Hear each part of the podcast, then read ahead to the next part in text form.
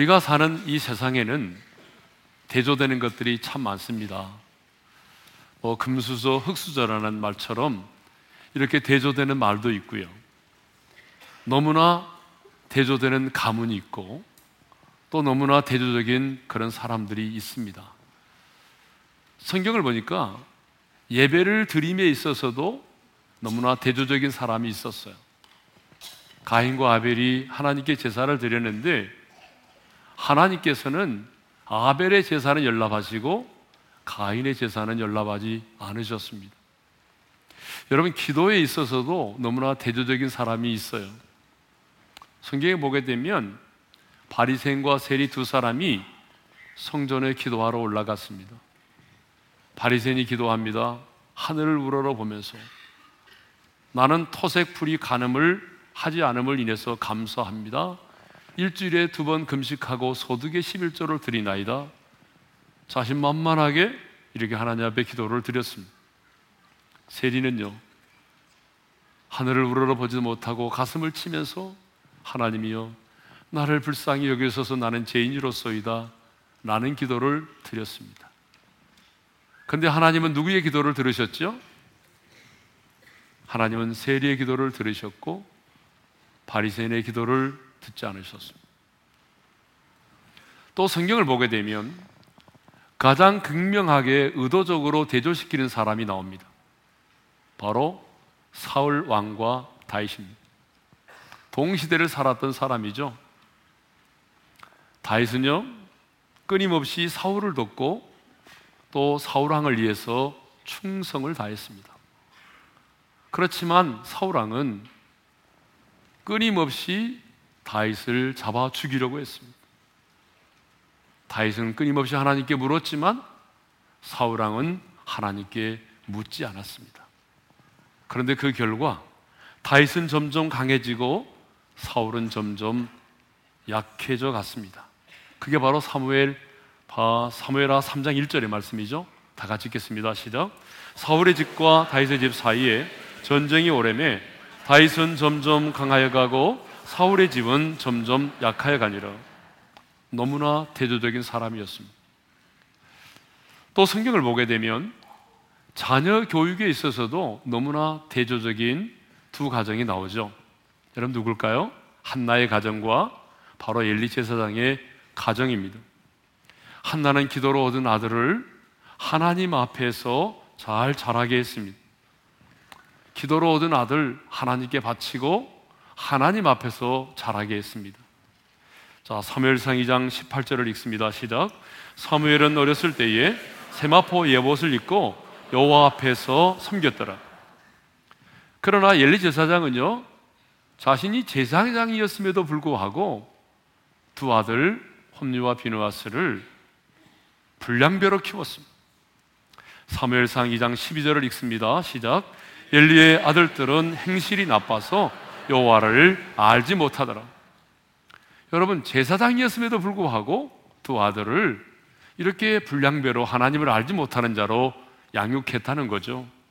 심지어 두 아들은요 해막에서 수종되는 여인과 동침을 하고 그리고 제사를 드리기도 전에 재물을 취하여 가져다가 먹음으로 여호와의 제사를 멸시하기까지 했습니다.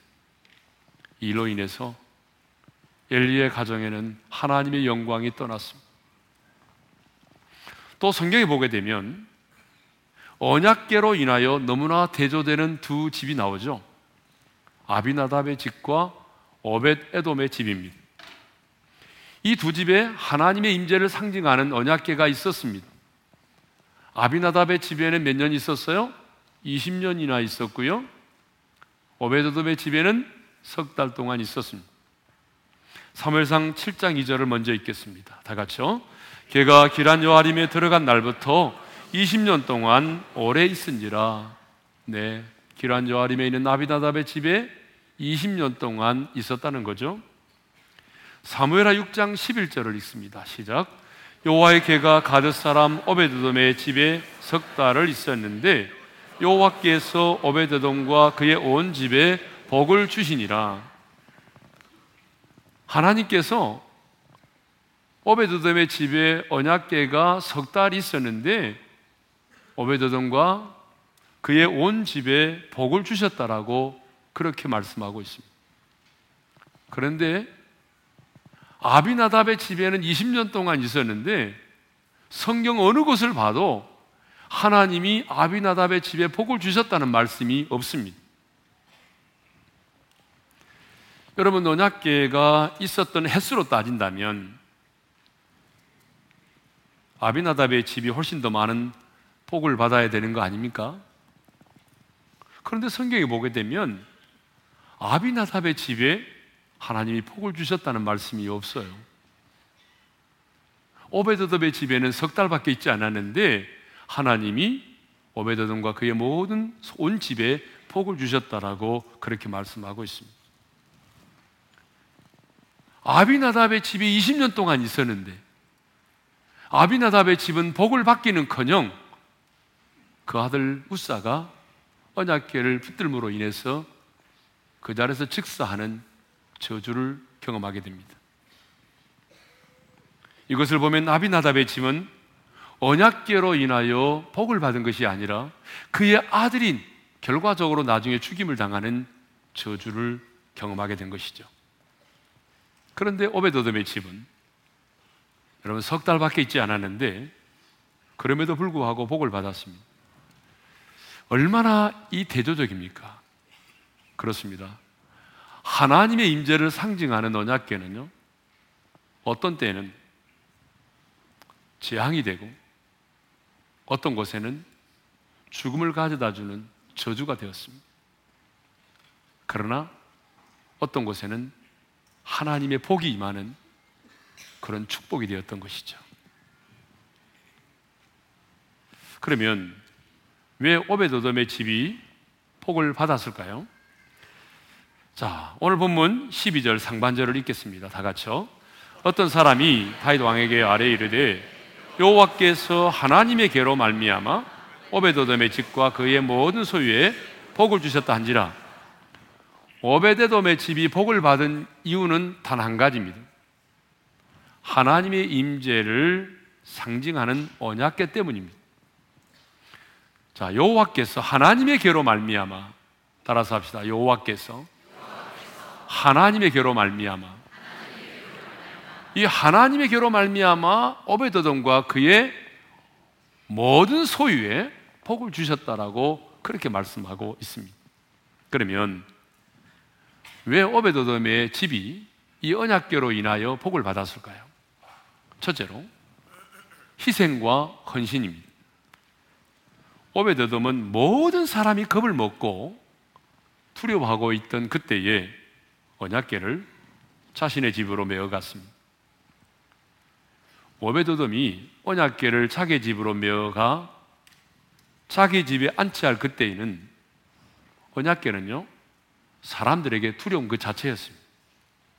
그도 그럴 것이 이 언약궤가 블레셋 땅으로 들어간 지 빼앗겼잖아요. 블레셋 사람들에게 빼앗겨서 블레셋 땅에 일곱 달 동안 있었는데 그 7개월 동안 이 언약궤가 블레셋 땅에 있는 동안 그 동안에 여러분 이 블레셋 땅이 쑥대밭이 됐습니다.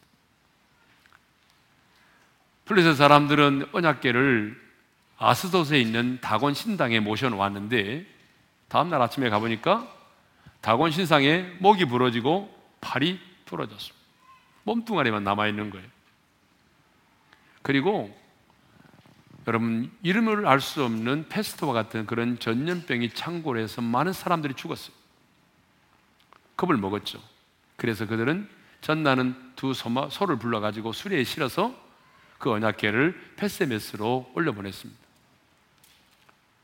페세메스로 이 언약궤가 돌아왔는데 사람들이 너무나 궁금하니까 호기심이 발동해서인지 그 언약궤를 들여다 보았는데 여러분 70명의 사람이 죽습니다. 그래서 겁을 먹고 기란 여아림 사람들로 하여금 빨리 이 언약궤를 가져가도록 했습니다. 그래서 이 언약궤가 기란 여아림 아비나답의 집에 있었는데 다윗이 이제 왕이 되지 않았습니까?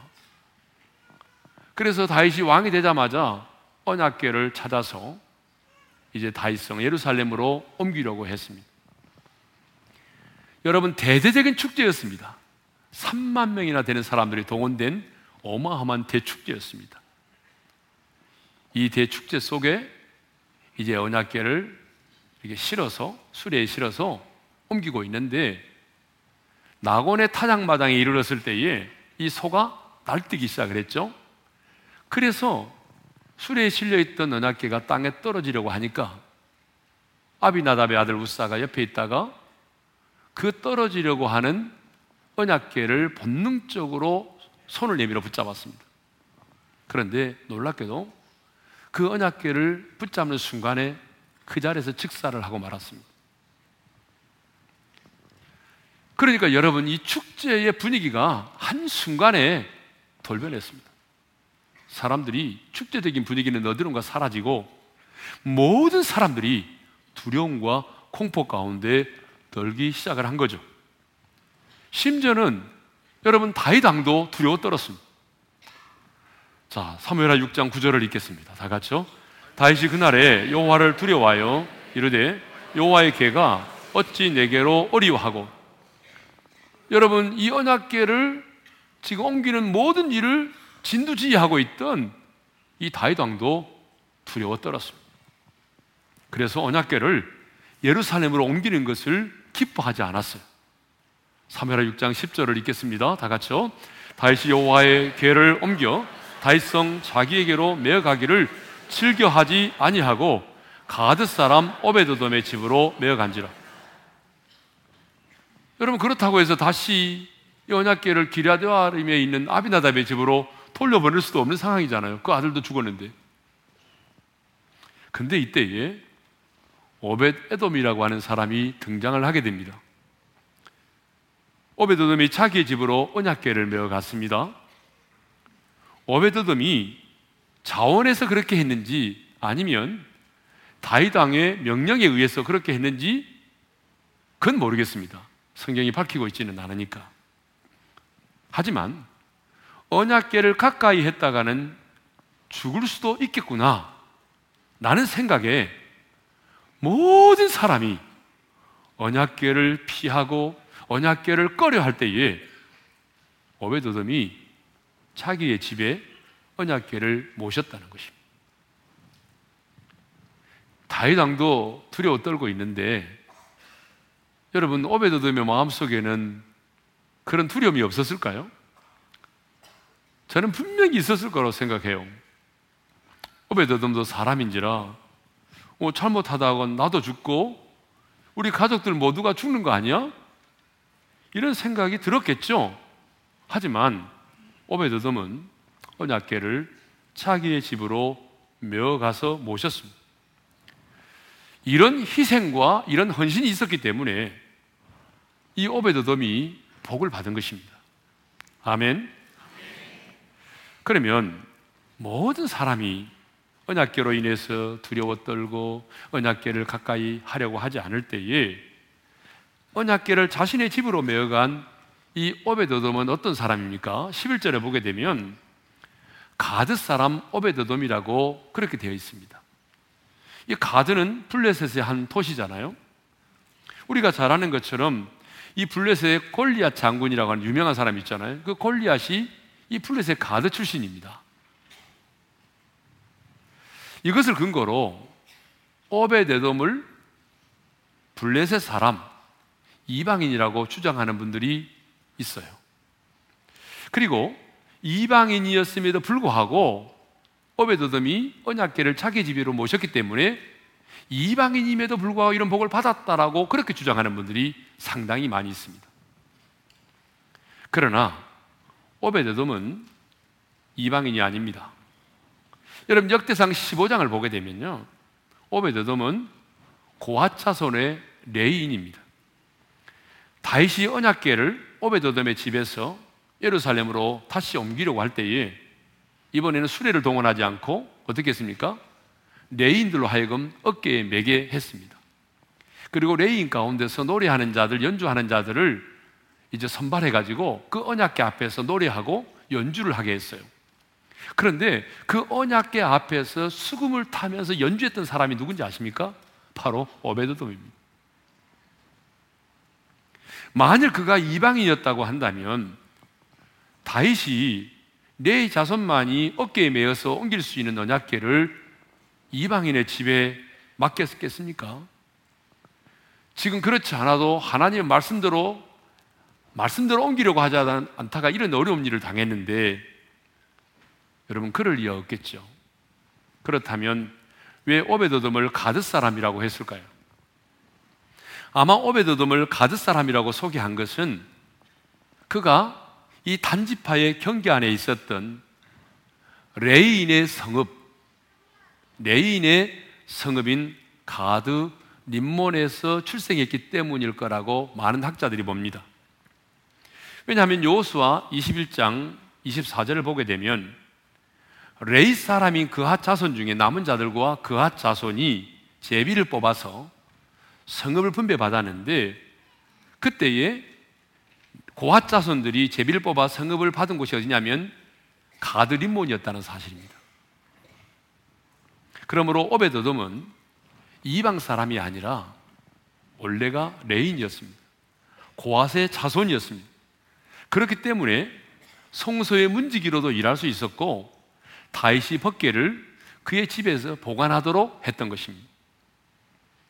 자, 오베드돔은 모든 사람이 언약계를 두려워하고 피하고 꺼려할 때에 언약계를 자기의 집으로 모셨습니다. 이런 희생과 이런 헌신이 있었기 때문에 여러분 오베드돔과 그 집이 복을 받은 것입니다. 그렇습니다. 진정한 희생과 헌신이 뭐냐? 남들이 하려고 하지 않는 것, 남들이 싫어하는 것, 남들이 알아주지 않고 인정해주지 않는 그것, 여러분, 그것을 하는 것이 하나님 앞에서의 희생과 헌신인 것입니다. 남들이 알아주고, 남들이 인정해주고, 남들로부터 박수갈채를 받고, 뭐 그런 일도 뭐 안 할 수는 없겠지만, 진짜 희생과 헌신이라고 하는 것은 뭐냐면, 남들이 하려고 하지 않는 것, 남들이 좀 하기 힘든 것, 여러분, 이런 것을 하는 것을 희생과 헌신이라고 말하죠. 우리 교회 보게 되면 정말 그런 분들이 많이 계세요. 제가 보게 되면 남들이 알아주지 않아도 묵묵히 힘들고 어려운 일이지만 그런 일들을 이름 없이 빚도 없이 감당하는 분들이 얼마나 많이 계신지 몰라요. 여러분, 그런 분들이 계시기 때문에 우리 교회가 여기까지 온 줄로 믿습니다. 그런 분들은 별로 말도 없어요. 묵묵히 남들이 싫어하는 일을 하지만 그분들은 별로 불평도 없어요. 보통 불평하는 사람 누구냐면 남들이 알아주는 일, 남들이 칭찬해주는 일, 사람 앞에 드러나는 일, 이런 일을 하는 사람들이 꼭 보게 되면, 꼭 나중에 보게 되면 그분들이, 그분들이 그래요.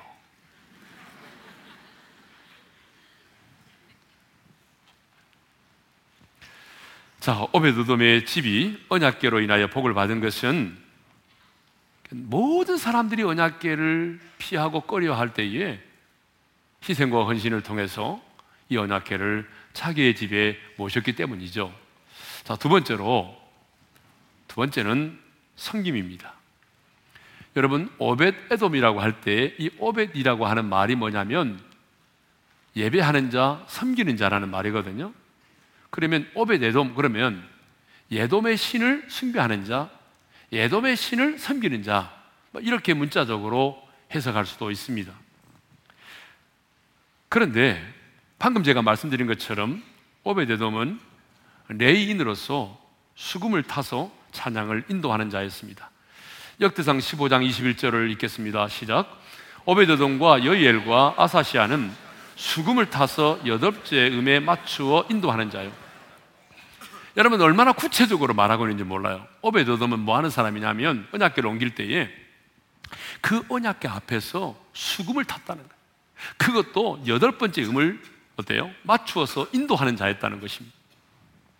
이것을 보게 되면 이것을 보면 오베드돔은요 자신의 집에 하나님의 임재를 상징하는 언약궤가 있을 때에 여러분 그 언약궤 앞에서 뭐 했겠어요?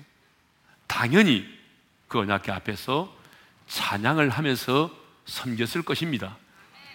자신만 그렇게 한 게 아니에요. 아주 중요한 말이 나와요. 역대상 13장 14절인데요. 읽겠습니다. 시작. 하나님의 개가 오베도돔의 집에서 그의 가족과 함께 석 달을 있으니라. 따라서 합시다. 그의 가족과 함께. 그의 가족과 함께 석 달이 있었다는 얘기죠. 모든 가족들이 함께 그 언약계 앞에서 있었다는 얘기죠. 그런데 오베도돔은요, 이 언약계를 모신 것을 하나님을 자신의 가정에 모신 것으로 그렇게 믿고 있었습니다. 그래서 온 가족이 하나님을 예배하고 섬겼습니다. 그러므로 여러분, 하나님께서 오베도돔의 집에 복을 주실 때 오베도돔의 집에 오베도돔에게 복을 주셨다라고 말하지 않고 성경은 뭐라고 말하냐면 오베도돔과 그의 집 온 집에 그 가문에 복을 주셨다라고 말씀하고 있습니다. 여러분 한번 생각해 보자고요. 언약계가 그 집에 있었다는 이유만으로 오베드돔의 집이 복을 받았다고 한다면 언약계가 아비나답의 집에는 20년 동안 있었는데 그렇다면 여러분 아비나답의 집이 더 많은 복을 받아야 되는 거 아니겠어요? 그러니까 여기서 우리가 알 수 있는 것은 단지 언약계가 오베도돔의 집에 있었다는 이유만으로 오베도돔의 집이 복을 받은 것은 아니라는 거예요. 오베도돔은 언약계를 하나의 박스로 개로 보지 않았습니다. 하나님의 임재로 보았습니다. 하나님의 영광으로 보았습니다. 그래서 하나님께서 지금 우리 가정에 임재에 계신 것으로 보았습니다. 그러므로 온 가족들이 그 언약계 앞에서 함께 찬양을 드리며 최선을 다하여 영광 중에 계신 하나님을 섬겼습니다. 하지만 아비나답은 하나님의 임재를 상징하는 언약계가 20년 동안이나 자기 집에 있었지만 언약계를 소홀히 했습니다. 언약계가 베스메스에서 기란 여아림에 있는 자신의 집으로 옮겨왔을 때에 그의 아들 엘리야사를 거룩하게 구별하여 여호와의 계를 지키게 했다는 말이 나오거든요. 3월상 7장 1절입니다. 다 같이요.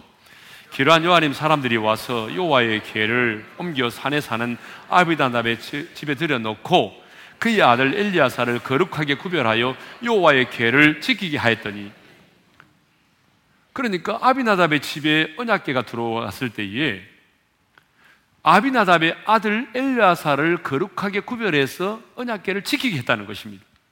근데 누가 했느냐? 여러분, 사무엘상 7장 1절만을 보게 되면 기란 여하림 사람들이 한 거예요. 기란 여하림 사람들이 언약계를 아비나답의 집에 놓고 아비나답의 집에 아들 큰 아들 엘리야사를 구별해서 언약계를 지키게 했다는 것입니다. 그런데 그것도 시간이 흐르면서 소홀히 여겨진 거죠. 여러분 언약교를 모셔놓고 며칠 지나 보니까 별 어떤 일이 일어나지 않아요. 어떤 특별한 사건이 발생하지 않아요. 어떤 특별한 게 보이지 않아요. 그러니까 어떻게 될까요? 시간이 점점 흐르다 보니까 뭐예요? 이제는 방치하게 되는 거죠. 아마 여러분도 그랬을지도 몰라요. 언약계를 분명히 우리 집에 있는데 어떤 일이 일어나지 않아요. 그러면 자신도 모르게 그 언약계에 대해서 관심이 멀어질 수밖에 없는 것이고 방치할 수밖에 없는 거 아니겠어요? 그래서 다윗이 그 언약계를 찾아 발견하기까지 20년 동안이나 아비나답의 집에 방치되어 있었던 것입니다. 아비나답은 언약계를 귀하게 여기지 않았습니다. 다윗이 왕이 되어서 법궤를 아비나답의 집에서 다윗성으로 옮기려 할 때도 그때도 아비나답은 등장하지 않습니다. 그 아들 우사와 아요만 등장해서 언약궤를 옮기려고 하죠. 결론적으로 아비나답은 하나님의 임재를 상징하는 언약궤를 굉장히 소홀히 여기고 방치했다는 것이죠. 하지만 오베드돔은 그 언약궤를 귀하게 여기며 섬겼습니다. 그래서 하나님께서 그 가정 가운데 충만히 임재하신 것입니다. 여러분 하나님의 말씀인 성경을요. 여러분의 집안에 책장에 꽂아 놓기만 한다면 그 말씀을 내가 읽지도 않고 보지도 않는다면 여러분 그 말씀을 우리가 경험할 수 없잖아요. 여러분의 집에 십자가를 걸어 놓고 내가 그 십자가의 사랑을 알지도 못하고 그 십자가의 능력을 내가 믿지도 않는다면 여러분 아무리 여러분의 가정에 십자가를 걸어놔서도 십자가의 그 사랑과 능력을 경험할 수는 없는 거예요. 마찬가지예요. 아무리 언약계가 있어도 내가 그 언약계를 귀하게 여기지 않고 내가 섬기지 않는다면 그 언약계가 무슨 의미가 있겠습니까? 그런데 오베드돔은 언약계를 귀하게 생각했고 그 앞에서 수금을 타면서 하나님을 섬겼습니다. 그리하여 그의 온 집이 복을 받은 것입니다. 그러면 이제 오베드돔이 언약계로 인하여 받은 복을 한번 생각해 보도록 하겠습니다. 성경을 보게 되면 오베드돔은요 성경에 나오는 사람 가운데 가장 짧은 시간에 가장 큰 축복을 받은 사람이 오베드돔입니다. 아멘 하면 좋습니다. 성경에 나오는 인물들 가운데 가장 짧은 시간에 가장 큰 복을 받은 사람이 누구라고요? 오베데돔입니다. 그러면 오베데돔이 어떤 복을 받았는지 한번 살펴보도록 하겠습니다. 첫째로 명예의 복을 받았습니다. 오늘 보면 12절을 한번 읽겠습니다. 다 같이요. 어떤 사람이 다윗 왕에게 아뢰 이르되 여호와께서 하나님의 계로 말미암아 오베드돔의 집과 그의 모든 소유에 복을 주셨다 한지라 다윗이 가서 하나님의 계를 기쁨으로 메고 오베드돔의 집에서 다윗성으로 올라갈세. 여러분 언약계를 옮기려고 하다가 우사가 죽는 모습을 보면서 두려워 떨어서 언약계를 예루살렘으로 옮기는 것을 기뻐하지 않았던 다윗이 다시 오베드돔의 집에 있는 언약계를 예루살렘으로 옮기려고 했다는 것입니다. 왜요? 소문을 들었거든요. 무슨 소문을 들었죠? 하나님께서 그 언약계로 말미암아 하나님의 계로 말미암아 오베드돔의 집과 그의 온 집에 하나님이 복을 주셨다 하는 소문을 들었다는 거예요. 한마디로 말하면 오베드돔의 집이 언약계로 인해서 복을 받았다는 소문을 들은 거죠. 언약계가 오베드돔의 집에 석 달밖에 있지 않았지만 사람들은요 하나님께서 오베드돔과 그의 집에 주신 복을 눈으로 확인할 수가 있었습니다. 하나님께서 주신 복은요 너무나 너무나 확실해서 모든 사람이 알 수 있었다는 거예요. 오베드돔은 숨겨진 복을 받은 것이 아니라 모든 사람이 수긍하고 인정할 정도로 드러난 복을 받았습니다. 그래서 이 소문이요 왕궁에 있는 여러분 다윗에게까지 들렸습니다. 그래서 다시 용기를 내서 다시 언약궤를 예루살렘으로 옮기려고 했다는 거 아니에요. 오베드돔은 언약궤를 모심으로 하나님께 복을 받은 사람으로 널리 알려졌습니다. 오베도돔의 집은요 언약계로 인하여 하나님으로부터 복을 받은 그런 가문으로 널리 알려졌습니다. 그래서 여러분 오베도돔과 그의 가족들이 가는 곳마다 또 사람들을 만날 때마다 언약계로 인하여 복을 받은 사람으로 소개되고 인정되었어요. 누구를 만나면 아 그래요 오베도돔은 지금 하나님의 언약계로 인해서 복을 받은 사람입니다. 오베도돔의 가문은 하나님의 언약계로 인해서 복을 받은 가문입니다. 이렇게 모든 사람에게 그 언약궤로 인해서 복을 받은 사람으로 널리 널리 알려졌다는 거예요. 그 당시에 레위인이 뭐 한둘입니까? 수천 수만의 레위인이 있었는데 오벧에돔은 하나님의 언약궤로 인해서 복을 받은 가문으로 복을 받은 사람으로 복을 받은 자손으로 널리 알려졌다는 것입니다. 언약계를 모심으로 오베드돔과 그 가문의 명예가 드러난 것입니다. 저는 이 축복이 우리 성도들의 가정과 가문에 임하기를 주님의 이름으로 축원합니다. 여러분 우리가 어디를 가든지 이런 얘기 들으면 얼마나 좋아요. 예? 부모 만나서 잘 됐다더라 이런 거 아니고 하나님의 임재로 인해서 복을 받은 사람이라고 하나님의 임재로 인해서 자녀들이 복을 받았다고 어디를 가든지 간에 그렇게 인정받으면 얼마나 좋아요. 하나님의 임재로 인해서 부흥케 되었다고. 자, 그러면 이제 두 번째로는 두 번째로는 후손들이 복을 받았어요. 후손들이 복을 받았는데 후손들이 받은 복 가운데 첫 번째가 뭐냐면 잉태의 복을 받았습니다. 오베드돔은요 여덟 명의 아들을 낳았거든요. 근데 여덟 명의 아들들을 통해서 낳은 자손이 후손이 몇 명이냐면 62명입니다. 62명이에요. 자, 역대상 26장 8절 읽겠습니다. 시작. 오베도돔에서 난 자가 62명이며 그러니까 오베도돔의 후손이 62명이 되었다고 하는 것은 하나님께서 이 가문에 잉태의 축복을 주셨음을 말하죠. 여러분 언약계로 인해서 이 언약계가 블레셋 땅에 있을 때는 블레셋 사람들이 전염병으로 죽었잖아요. 베세메스에서 70명이 죽었잖아요. 우사도 죽었잖아요. 그런데 어떤 때는 이렇게 재앙과 죽음이 임했지만 그런데 오베도돔의 집에 있을 때는 어떤 일이 벌어졌어요? 생명이 잉태되는 축복이 임했다는 것입니다. 그렇습니다. 여러분 하나님의 임재가 있는 곳에는 생명의 역사가 일어납니다. 왜냐하면 하나님이 생명이시기 때문에 생명의 근원 되신 하나님이 임재하시면 여러분 반드시 생명의 역사가 일어나는 거예요. 여러분 이 오베도돔의 후손들이 받은 첫 번째 복이 뭐라고요? 잉태의 복을 받았다는 거죠. 여덟 명의 아들이 낳은 자식이 62명이면 보통 한 아들당 여덟 명을 낳았다는 거예요. 여덟 명을. 예. 두 번째로는 자녀들이 받은 두 번째 축복입니다. 성전의 문지기로 쓰임 받았다라고 하는 것이죠.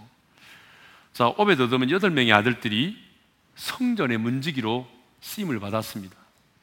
그런데 이 여덟 명의 아들들만이 아니라 그 후손들까지도 하나님의 집에서 봉사하는 그런 믿음의 가문이 되었다는 것이에요. 그런데 이것이 우연이 아니라 하나님이 오베데돔에게 복을 주셨기 때문이라고 그렇게 언급을 하고 있습니다. 여러분 역대상 26장 5절을 한번 읽어볼까요? 시작.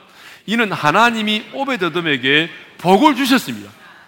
하나님이 오베데돔에게 복을 주셨기 때문에 여덟 명의 아들만이 아니라 그의 후손들 모두가 하나님의 전에서 봉사하는 자들이 되었다는 거예요.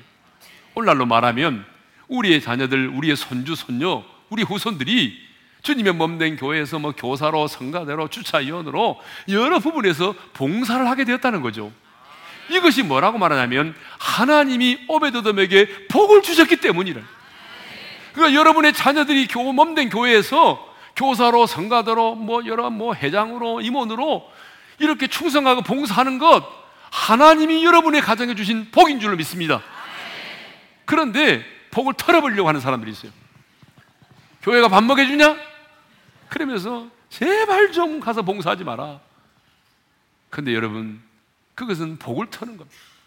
여러분의 자녀들이 세상에 가 있지 않고 이 몸된 교회에서 충성하고 봉사한다면 여러분 그것이 하나님이 여러분의 가정에 주신 복인 줄로 믿습니다. 그게 축복이에요. 예. 자녀들에게 주신 세 번째 축복이 뭐냐면요. 다 능력이 있어서 직무를 잘 감당했다는 거예요. 자, 역대상 26장 8절을 읽겠습니다. 시작. 이는 다 오베도돔의 자손이라 그들과 그의 아들들과 그의 형제들은 다 능력이 있어 그 직무를 잘하는 자이니 오베도돔에서 난 자가 62명이며 여러분 자손들 모두가 다 능력이 있었다는 거예요. 그래서 그 직무를 자신의 직무를 잘 감당하는 사람이 되었다는 것입니다. 오늘날로 말하면 무슨 얘기죠? 어떤 직장에 들어가서 무슨 일을 하든지 간에 능력이 있어서 탁월하게 자신의 직무를 잘 감당했다는 거예요. 그 회사에서 명태만 하려고 해도 막 못하게 만들고 당신 너라면 우리 회사 못 나는다. 제발 떠나지 마라. 이렇게 말하는 차손들이 되었다는 거예요. 예? 자, 크게 세 번째로 어웨도돔의 집이 받은 복이 뭐냐면 물질의 복을 받았다는 것입니다. 사무엘하 6장 12절 상반절을 읽겠습니다. 시작. 여호와께서 하나님의 계로 말미암아 오베도돔의 집과 그의 모든 소유에 복을 주셨다 한지라. 자, 하나님의 계로 말미암아 언약계로 인해서 복을 주셨는데 오베도돔의 집에 복을 주셨다. 이 말은 오베도돔의 가문에 복을 주셨다는 말이고 그의 모든 소유에 복을 주셨다. 그의 모든 소유에 복을 주셨다는 말은 물질의 복을 주셨다는 얘기입니다. 이스라엘의 역사학자 요세프스는요 이렇게 말을 했어요. 언약계가 그 집에 들어갈 때는 오베드돔이 제일 가난한 사람이었는데 3개월 후에 언약계가 그 집에서 나올 때는 그가 가장 큰 부자가 되었다라고 그렇게 기록하고 있습니다. 성경이 정확하게 어떤 물질의 복을 오베도돔이 받았는지는 모르지만 언급하고 있지 않으니까 정확하게 어떤 물질의 복을 받았는지는 우리가 알 수 없지만 분명한 한 가지 사실은 주변에는 모든 사람들이 눈으로 확인할 수 있을 정도로 요 짧은 기간 동안에 모든 사람이 인정하고 모든 사람이 눈으로 확인할 정도의 큰 복을 받았으면 분명합니다. 자, 오늘 우리는 언약계를 자기 집에 모심으로 복을 받은 오베도돔에 대해서 생각을 했습니다. 여러분 똑같은 언약계지만 이 언약계가 어떤 곳에 있을 때는 재앙이 되고 저주가 되었습니다. 하지만 오베도돔의 집에 있을 때는 여러분 하나님의 복이 그의 집에 임하게 된 거죠.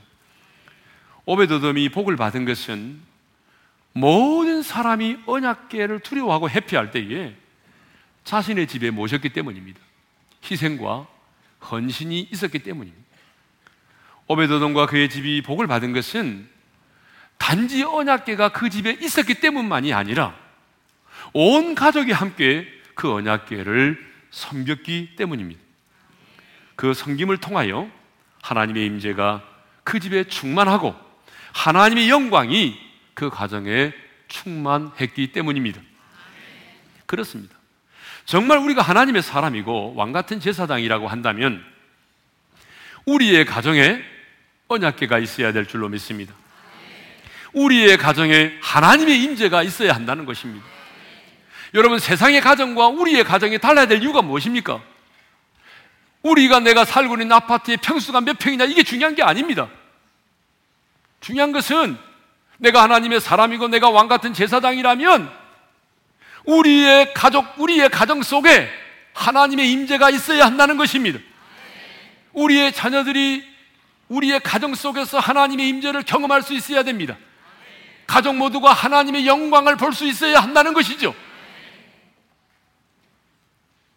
지금은 제가 신방을 안 하지만 예전에 신방 해보면 금방 알겠어요. 하나님의 임재가 있는 가정이 있어요. 딱 들어가는 순간부터 앉아서 예배를 딱 드리려고 하면 가정에 하나님의 임재가 있는 가정이 있어요.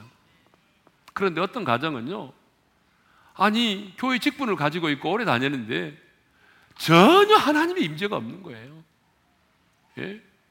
교패만 붙어 있을 뿐이에요. 하나님의 임재가 없는 가정이 있어요. 그러면 우리 가정에 하나님의 임재가 있도록 하기 위해서 우리는 어떻게 해야 될까요? 뭐 구약의 언약계를 언약계 모형을 만들어 가지고 여러분 응접실에 갖다 놓으면 그러면 될까요? 아닙니다. 가정의 영적 기념비를 세우면 됩니다. 여러분 그것이 무엇입니까? 예배입니다. 여러분 가정의 영적인 예배를 회복하면 됩니다. 하나님이 디자인하신 가정은 어떤 가정이냐면 예배의 공동체입니다. 하나님이 디자인하신 가정은 예배의 공동체.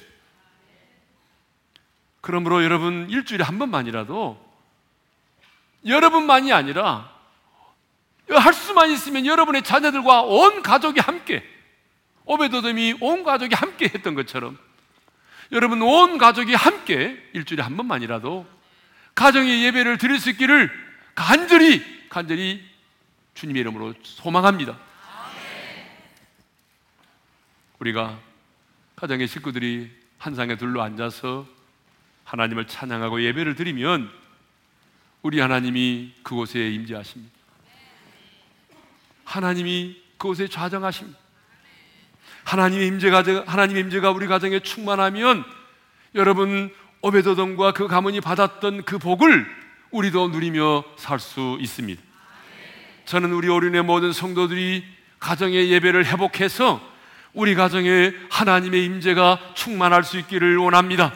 그리고 그 하나님의 임재로 말미암는 축복을 우리와 우리의 후손들이 받아 누릴 수 있기를 원합니다.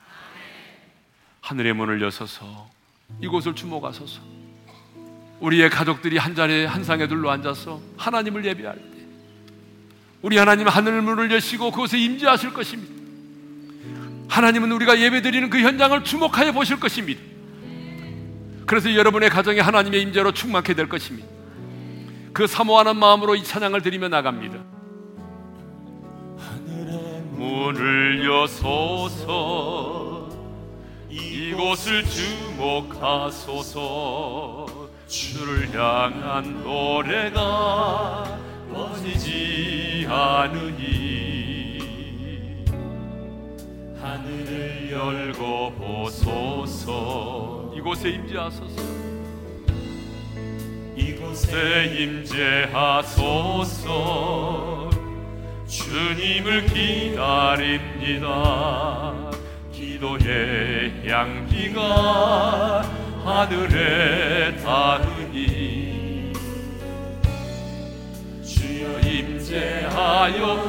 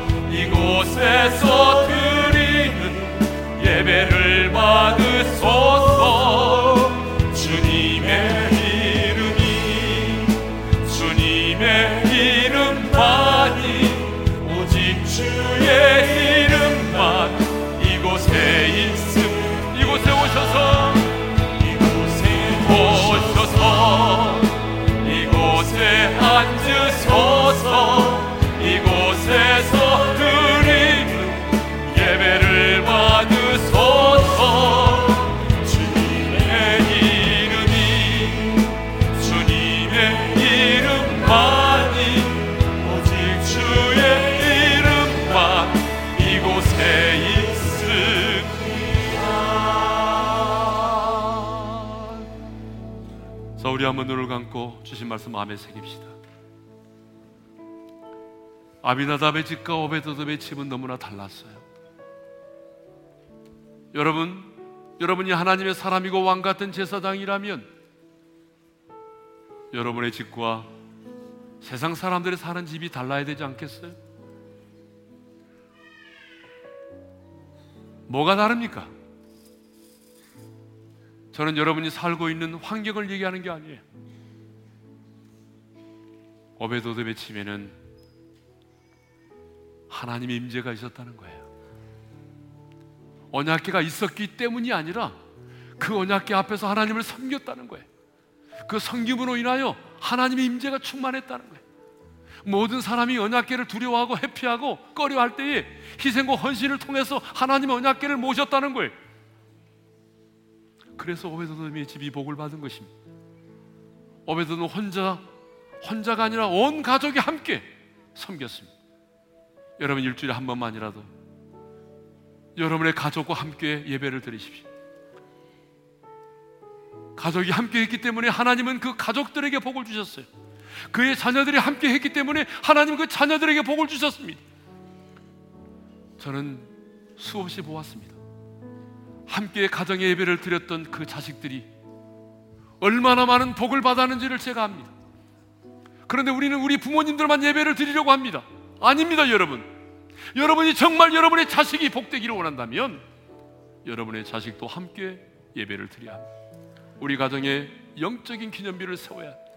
우리 가정에 하나님의 임재로 충만케 해야 됩니다.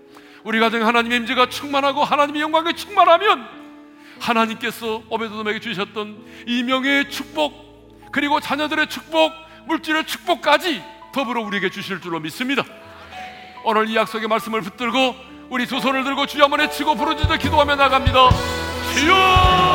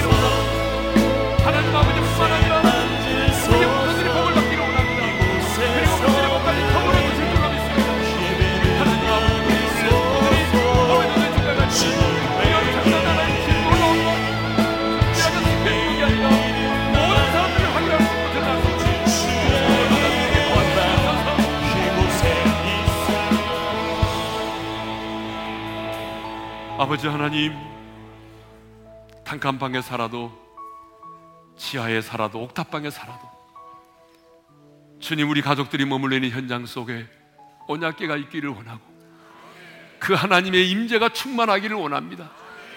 그래서 우리 가족 모두가 하나님의 임재를 경험하게 도와주십시오.